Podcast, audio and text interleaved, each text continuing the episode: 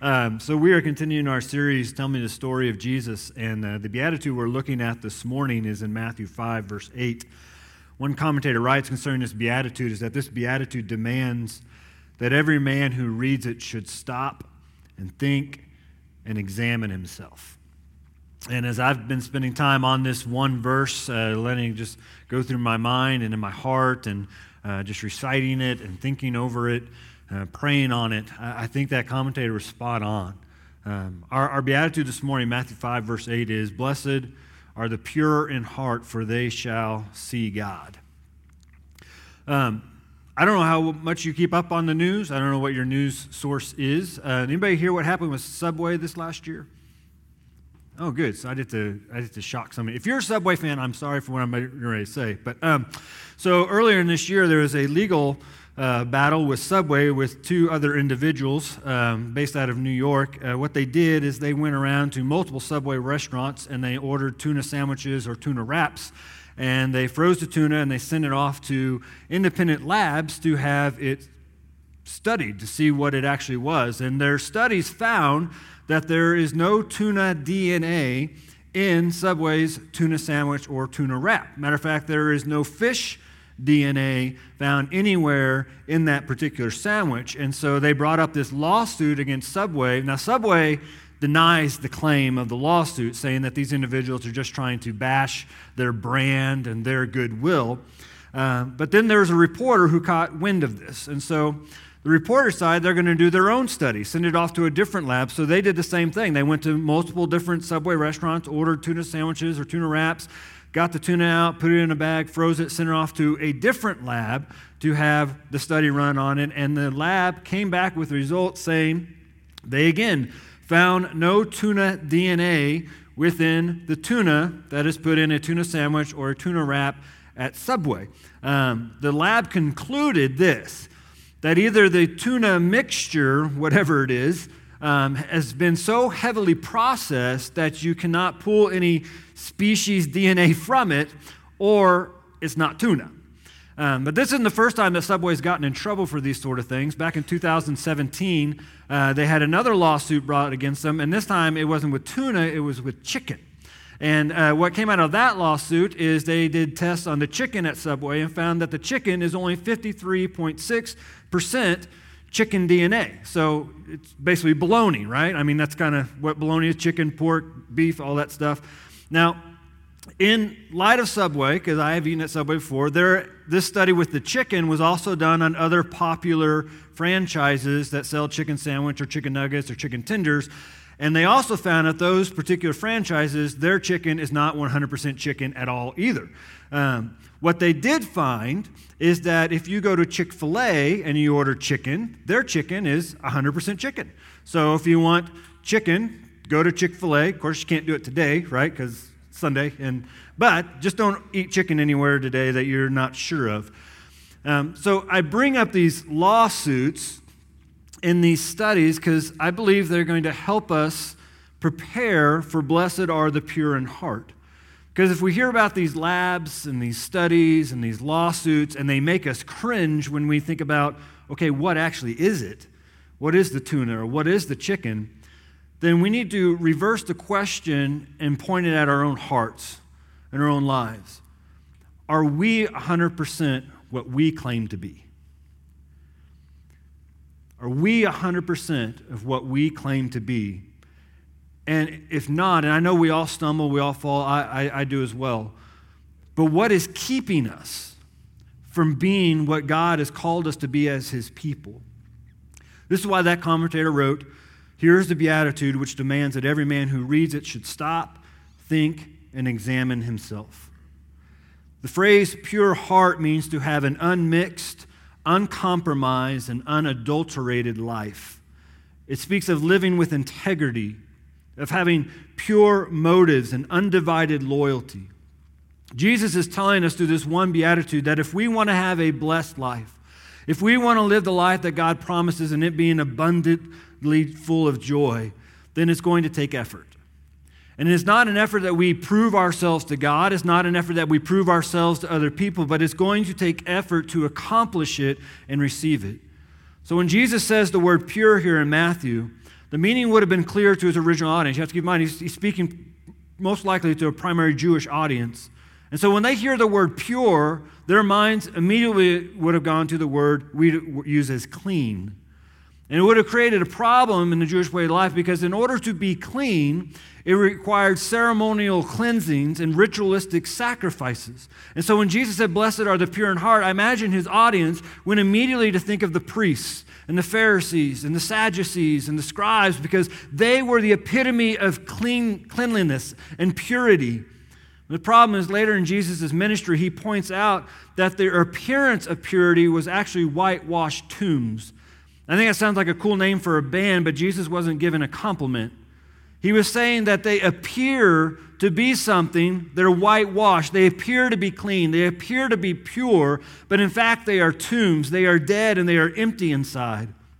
So to be pure in heart isn't speaking of how we appear to someone else, rather, it's pointing to what is in our heart and therefore what is coming out of our life. In Jesus' society, people were more concerned with putting on a show. And I think we can say the same for people in our own society and putting on a front and a show for other people so they can think something about us that may not actually be accurate. But Jesus here is dealing with the heart, and he wants the people to understand the heart is what causes the issues and the problems in your life. He would teach later on in Matthew chapter 15 that all of the issues we have, all the things that make us impure, all the things that make us unclean, actually come from the heart. And so when Scripture says, Blessed are the pure in heart, the word heart in Scripture is speaking of the seat of thought, the, the center of will and personality of an individual, our innermost being. It includes our emotions and our intellect, our will and our motivations. It's the core of who we are. Blessed are the pure in heart. Blessed are the core of who you are. It's the place that we, we feel and we think and, and determine our actions and what we're going to do or how we're going to react. That all comes from the heart. And Jesus' audience probably was taken to Psalm 24 when he said, pure in heart, where Psalm 24 says, Who shall ascend the hill of the Lord? And who shall stand in his holy place? He who has clean hands and a pure heart who does not lift his soul up to what is false and does not swear deceitfully, he will see blessing from the Lord and righteousness from the God of his salvation. The purity this beatitude is calling for isn't outwardly. It isn't to put on a wardrobe and dress a certain way at church. It's calling us to look at the center of our being. So, what I want us to look at this morning is how can we pursue after this pure heart? How can we seek to achieve it? And then understand what Jesus means when we have this pure heart that we shall see God. The first step with a pure heart begins with a simplification of life. You know, two months ago, I felt life was really good. I felt like I was in a really good spot uh, emotionally, mentally, spiritually. Uh, I felt good physically. And so, what was going on two months ago? Well, we were on vacation. And so, that's always nice because there's no schedule, no plans. But even leading up to that, you know, the start of this year, just starting to feel better and to pursue after God. And, and, and by summer break, I was feeling really good. You know, our, our family during summer break, our schedules are pretty wide open. Um, we we kind of just go with the flow. I would come to work. Jamie and the kids would hang out at the house. They would do little activities. Jamie had some crafty to do things she wanted to do, and she could do it at a very easy pace. You know, we'd go swimming sometimes, we'd go for a hike, we'd go for a walk in the evenings or in the mornings. We would go to Springfield if we wanted to, not because we had to. Ethan would wake up in the morning and go for a run at a reasonable time, you know, before it got too hot. Abby would do something crafty or something with baking because she found joy in that. You know, we played worship music in the house. It was just a joyous time because we were at such an easy pace. And then what happened? School came. And when school came, Cross country started for Ethan. Band started for Ethan. Abby started realizing summer is over, and so I want to cram as much stuff that I get to do in the summer into these, these weekends that we had. At church, we started filling up the calendar. Ministries started happening, and we started preparing for ministries that were going to kick back up. The church calendar began to fill. Our family calendar began to fill. The kids' calendars began to fill with school activities. Jamie started putting things on her calendar for conferences and school things she was going to have to do, and so life got busy. And I won't speak for my family at this particular moment. I will later because I like talking about my, my family. But I know when it came to my life, when life got busy and life got crazy and hectic, some things that I was doing well and was deeming as important got put on the back burner. In our family, what we do every two weeks, we, we talk and we put together a menu, what we're going to have for dinner. And since I'm the cook, I typically say, okay, does this sound good? Does this sound good? And, and then I'll put it together. And I noticed during this time period, we started putting at least once a week where we were going to eat out. And sometimes that once a week became two, three times a week we were going to eat out, and pizza was added in there. And sometimes it wasn't even ordered pizza, it was just, let's just do some frozen pizza and do it as quick and it's easy. You know, beginning of 2021, I started working out, and when I got to May, I started feeling good. I started seeing some results, and, and then I saw craziness happen, and that got put on the back burner, and, and life got complicated. It may shock you, but um, I was doing a Bible reading plan. I, I'd finished reading the entire Bible by the month of May this last year. And then I started it up again, went back to Genesis. I'm going to start reading again. And then school happened, and, and my confession is it kind of got hit and miss. Even the pastor messes up his Bible reading plans. but life was crazy. And I don't know if, if being tired was an emotion, but that's all I felt. I just felt drained. I felt like we had to be here and we had to be there. I actually was, was praising this last Wednesday because this last Wednesday was one of the first school days where I didn't have to wake up and get Ethan somewhere. And I actually could sit down and have a cup of coffee instead of putting it in a cup as I go out the door. Jamie and I joked that seemed like vacation never happened, that it was just a dream. There was nothing wrong with being involved and having activities, but here's the thing here's the question when does it become more than what God intended? When do we become worshipers of being busy and worshipers of doing things instead of worshipers of the one true God and adhering to the command that God has given us to take a Sabbath? The Bible commands us to work. Okay, that's one of the purposes God gave us. He gave work a purpose in creation before sin even came. God also tells us that we should enjoy this life He has created and we should live it abundantly. But in the midst of working and enjoying life, there's also this command in Scripture that still holds that we are commanded to rest. We are commanded to take a Sabbath. When I was in youth ministry, I mean, it's just crazy, and it, you, you feel like you got to be at every event the students have going on. And it impacts your family, it impacts your marriage. And so I came across this book called What Matters Most. And the subtitle of the book is Learn to Say No. And it's not a dare, like drug book. It's learn to say no, that you don't have to be everywhere. You don't have to do everything because you can't give 100% of yourself to everyone and everything so you have to simplify. In the book of Ecclesiastes, King Solomon did this little, his own little lab test. He started checking out all the things that the world could offer, all the things he could do with his time and to fill his time, and over and over again, it's like, ah, it's just meaningless. It's a chasing after the wind. And after he did his little lab test on himself, he comes to this conclusion in chapter 12 of Ecclesiastes. The end of the matter, all has been heard. Fear God and keep his commandments, for this is the whole duty of man. That's pretty simple. What should I do? Where should I be? What should I be doing? Fear God, have reverence for God, be in awe of who God is, love God. That's what the word fear also captures. And be obedient to God, keep his commandments. As people, we are not God. You cannot be everywhere, and you cannot be everything or do everything. So that means as people, we need to simplify life and start looking at our calendars and say, there are some things that just don't need to happen. And there are some things it's okay if I delete from my calendar and delete from my to do list. And here's the reason we should do this. Because if you try to run, run, run, run, run, you're going to run yourself ragged. And the point is, it's going to begin to impact not only you and your health individually, it's going to impact your relationships. It's going to impact your family. It's going to impact your marriages. It's going to impact your finances. It's going to impact your desire to be involved in the ministry of the church and the ministry of the kingdom. And the problem with being busy is it leads to us being burnt out. We just don't want to do anything. We just want to be done. We want to call it a day. We want to call it a week. We want to find our couch and we want to curl up. I want to tell you this do not feel guilty about getting away. Jesus got away. Look in the Gospels. Jesus got away from the chaos, he got away from a crowd. Do not feel that it's selfish for you to take a nap. You know who else took naps? Jesus took naps. So be like Jesus. Tell your kids, hey, I'm going to go be like Jesus for about an hour, hour and a half, okay? But take care of yourself.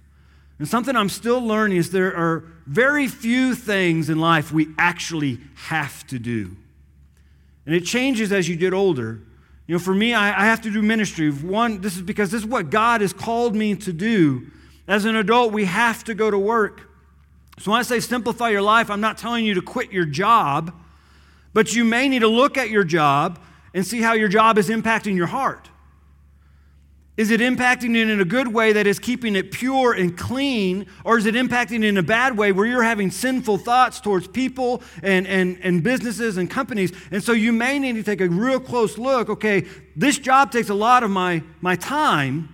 I have to do it, but I don't necessarily have to be here because the way it's impacting my heart is keeping it from being pure. As a husband, I love my wife.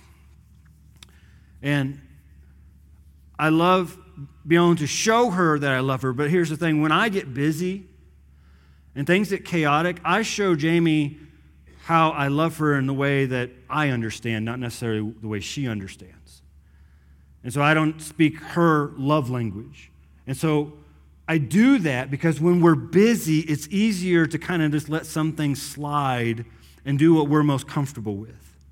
And it's not pure for her, it's not clean, it's not a committed thing for her. As a parent, our kids are busy. And if your kids are busy, you know what I'm saying? You, they're just they're going all over the place. And I'm, I'm fine with my kids being involved in activities, but sometimes we just say, no, we're not going to do that. We're, we're, we're not going to run ourselves all over the state of Missouri just so you can be involved in something. And, and they don't always like it, but sometimes we have to be the parent and say, this isn't going to be good. You know, we've had a big week, we've had a big day, so we're just going to stop. And with my kids' activities, and they get involved more and more things, one thing I have to do, I have to give up, up of my time. And Jamie has to give up of her time. But one thing about giving up of our time as parents, here's the thing you've got to do. You've got to be selfish sometimes, and you've got to take time for yourself. You've got to take time to get into God's Word. You've got to take time to take care of your body. You've got to take time to just sit and rest. Because I found personally in my life, when I become grumpy, when I become discontented with life, even if nothing is going on, it's because I'm just going and going and going, and I'm not taking time to be with my Father. And there might not be anything wrong, but there'll be moments that Jamie kind of calls me back to reality. He's like, What is wrong with you? Because I'm not taking time for me, which impacts our relationship, our marriage. It impacts how I can be as a father. It begins to consume my heart, which means my heart's not pure, it's not clean. We can't do everything that people want us to put on our schedule. So we have to simplify so we can keep our heart pure. I want to simplify my heart. And one thing the Bible teaches about simplifying a heart, it begins with a single focus. Anybody here a multitasker? You're not going to like what I'm going to say if you are. I, am a multitasker at times. Um, it just there's a lot of stuff to do. You know, we live in the age of multitasking. Some of y'all are multitasking in this very moment, right? You, uh, you're listening to a sermon, and you got your phone out hoping everyone thinks you're on the Bible app, but you're doing something else, right? You're liking a post or texting someone or checking the weather. And, and, I understand multitasking. We like to be, you know, there's times I'll have the TV on, but I'll be doing something else. Multitasking is a really nice way to say you're doing something but you're not doing it to the best of your ability. And so we may be getting some things accomplished, but we're not getting what we need to get accomplished because we're not fully focused on what we're claiming that we're doing. Daughter Abby, she has two incredible gifts that I've learned so far. She has the ability to focus, and she has the ability to multitask. And it's amazing how this works. And what I mean by this, when Abby focuses on something, she gets this from her papa, uh, Helms. When Abby focuses on something, her mind is stuck on it. That's all she thinks about. That's all she talks about. That's all she asks about. That's all she wants to do. And she's stuck. She's in that, that frame of mind. She is so focused. But then she also has the gift of multitasking. And that she'll be focused on a project and she'll be doing it whether it's crafting or baking, and then she'll hear or see a squirrel and she'll start going off to another, pro- another project. And what happens is the project she started on is left here in a mess, and so she hears it from mommy and daddy like, you got to go clean your room.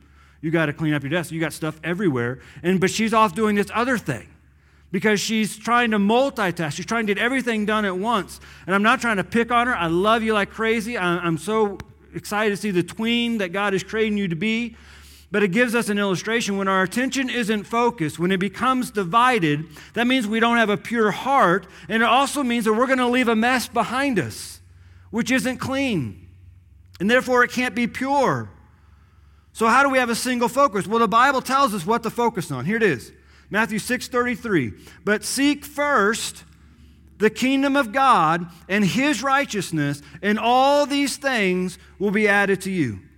God is telling us that if we would focus on His kingdom, His rule, His reign, His authority, His holiness, His sovereignty, and we would focus on God's righteousness, the righteousness He has, the righteousness He has given us, the righteousness that we are now found in Christ, then all of the things that can grab our attention, all of the things that can fill our schedule, all those things will come into focus and they will be taken care of. They will work themselves out. If we would focus singularly on God's kingdom and His righteousness, we put that first instead of focusing on the rat race of our calendar.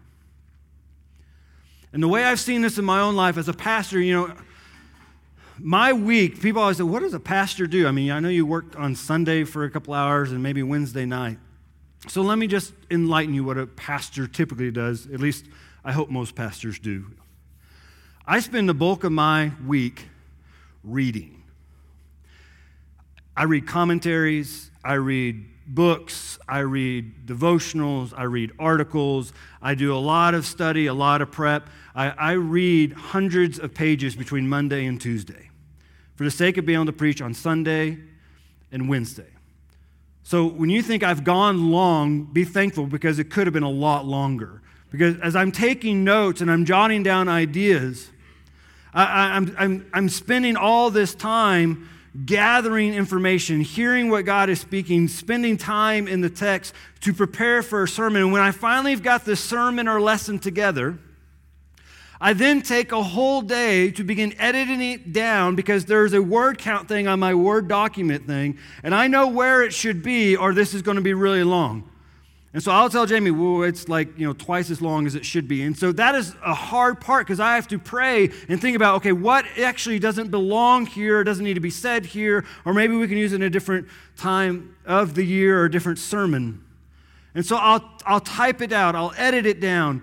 And then I know you don't want to be here till 3 o'clock, so I'll edit down even more. And so a bulk of my week is studying, taking notes, looking for illustrations, thinking about illustrations, thinking how this is personal in my life. And it may sound like, wow, man, to be a pastor, that all you, you get paid to seek God's kingdom and seek God's righteousness. But here's the reality that's not actually what's happening. I'm trying to make a deadline that is set. You all are expecting to be taught on Wednesday or a sermon to preach on Sunday. And so I'm not seeking God's kingdom and his righteousness so much as I'm looking at that deadline and know that I've got to get something done. I've got to know what God wants to be presented here and get that forward.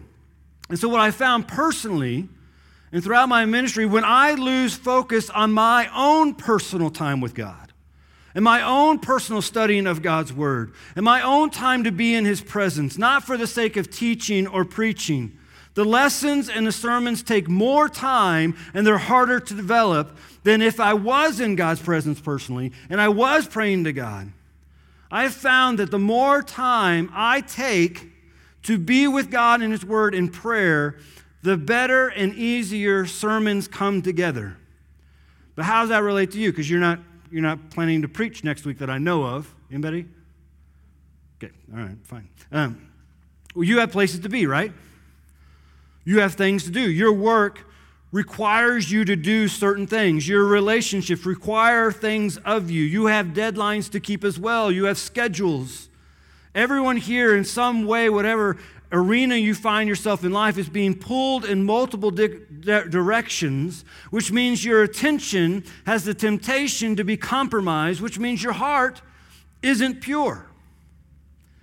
And so, what God says in His Word, that if we would start first with seeking Him, and start first with seeking His righteousness, if we would make that our single focus, then all the things that have to get done, all the things that get dropped on us, all the things that consume our time or we worry about, God promises us if we would start first with Him, then all these things will come into focus and they'll be taken care of better than we ever would have imagined.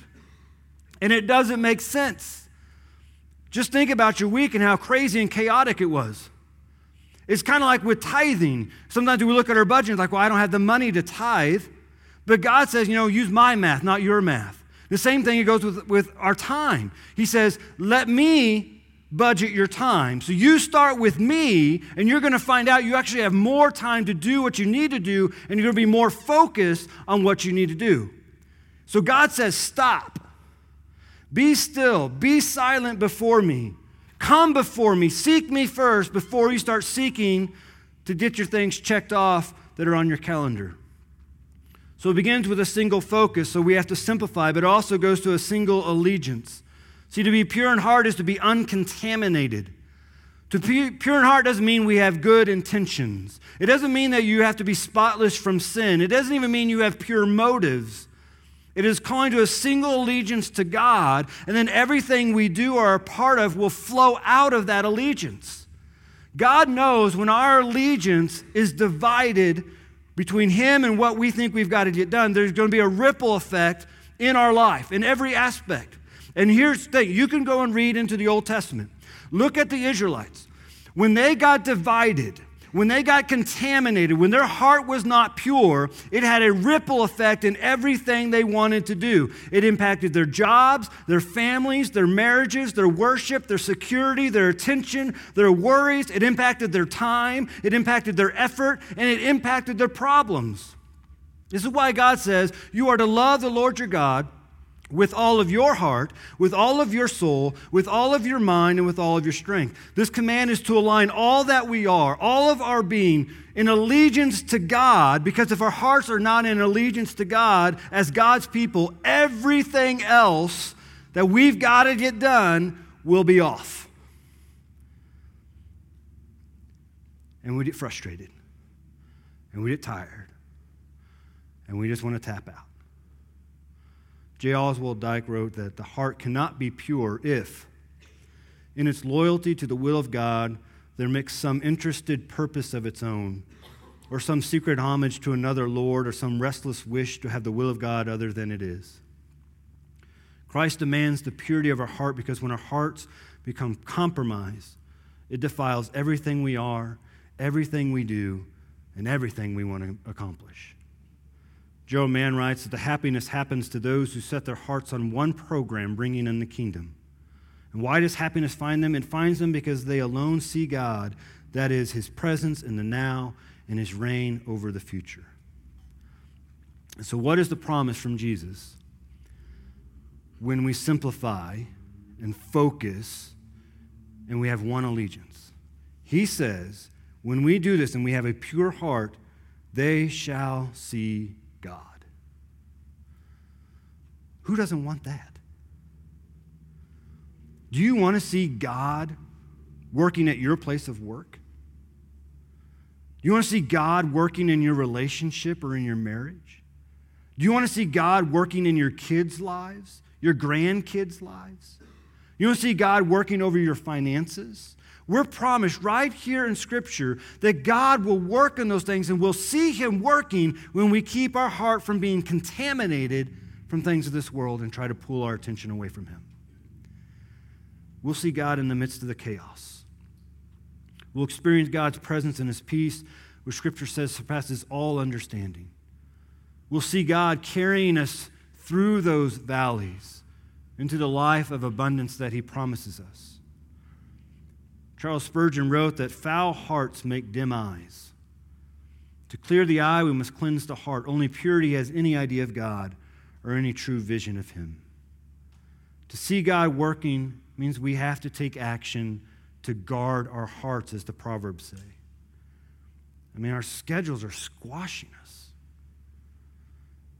taking the breath and life right out of us. And we wonder why do we feel this way? Why do we feel so tired? Why are we getting sick so much?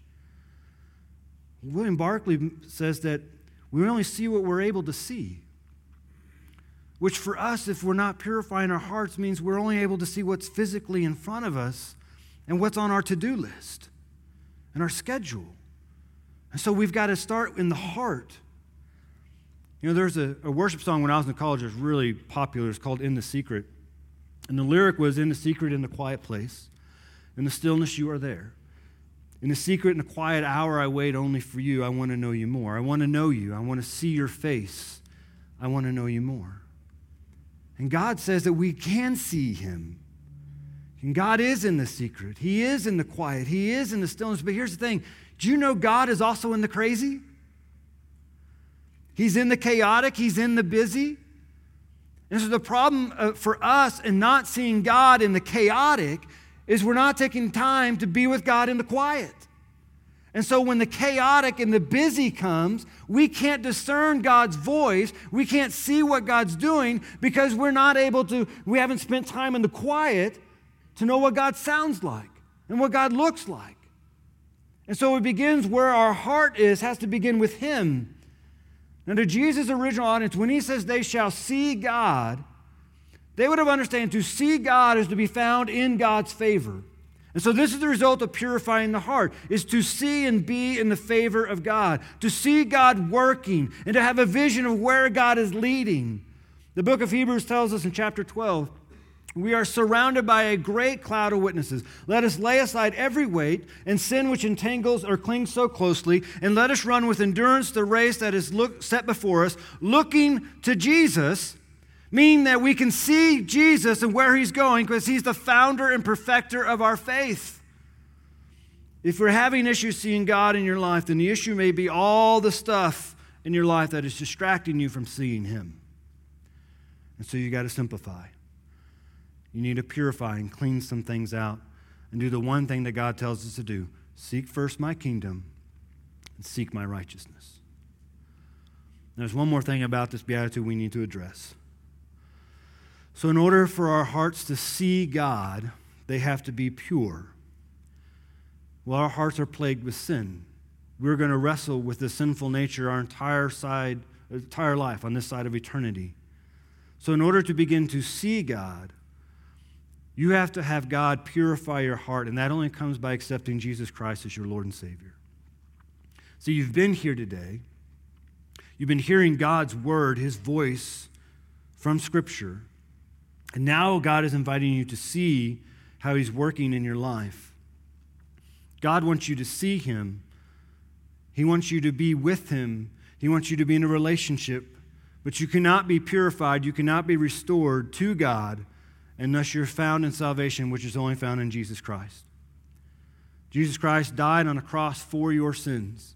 He rose from the grave to forgive your sins. And He's calling us to accept him as our Lord and Savior for the forgiveness of our sins and the gift of eternal life, and God purifies our heart before him.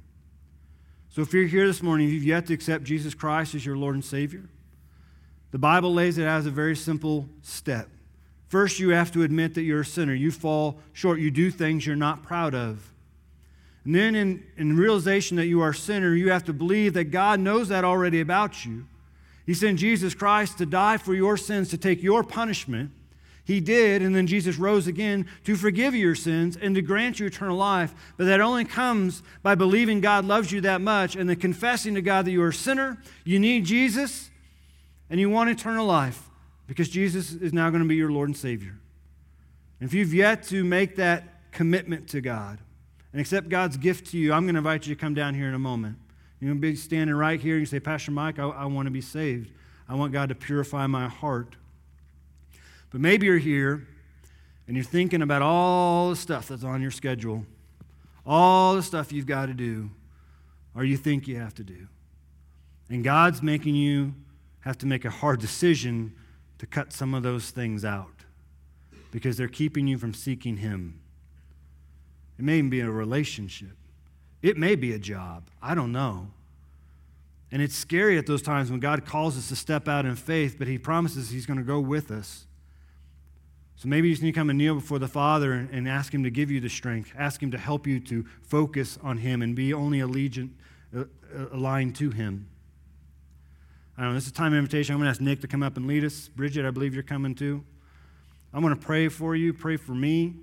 And uh, if you need to accept Jesus Christ, I'm going to invite you to come down. Father, thank you for this day. Thank you for loving us, taking care of us. Lord, you know there's been times that my heart's not been pure, it's been contaminated, it's been distracted. Lord, forgive me of my sins and my shortcomings. I thank you for your grace and your mercy. I thank you for giving us this promise when we make the effort to keep our heart from being contaminated, that we will see you working, we will see you in the midst of this crazy life we live. And so, Father, I pray for my brothers and sisters in Christ. Lord, if you've laid something on their heart that they just need to, you know, drop or let go because it's contaminating their heart, Father, I pray that you would give them the strength as well. Lord, if there's anyone here this morning who does not know as your Lord and Savior,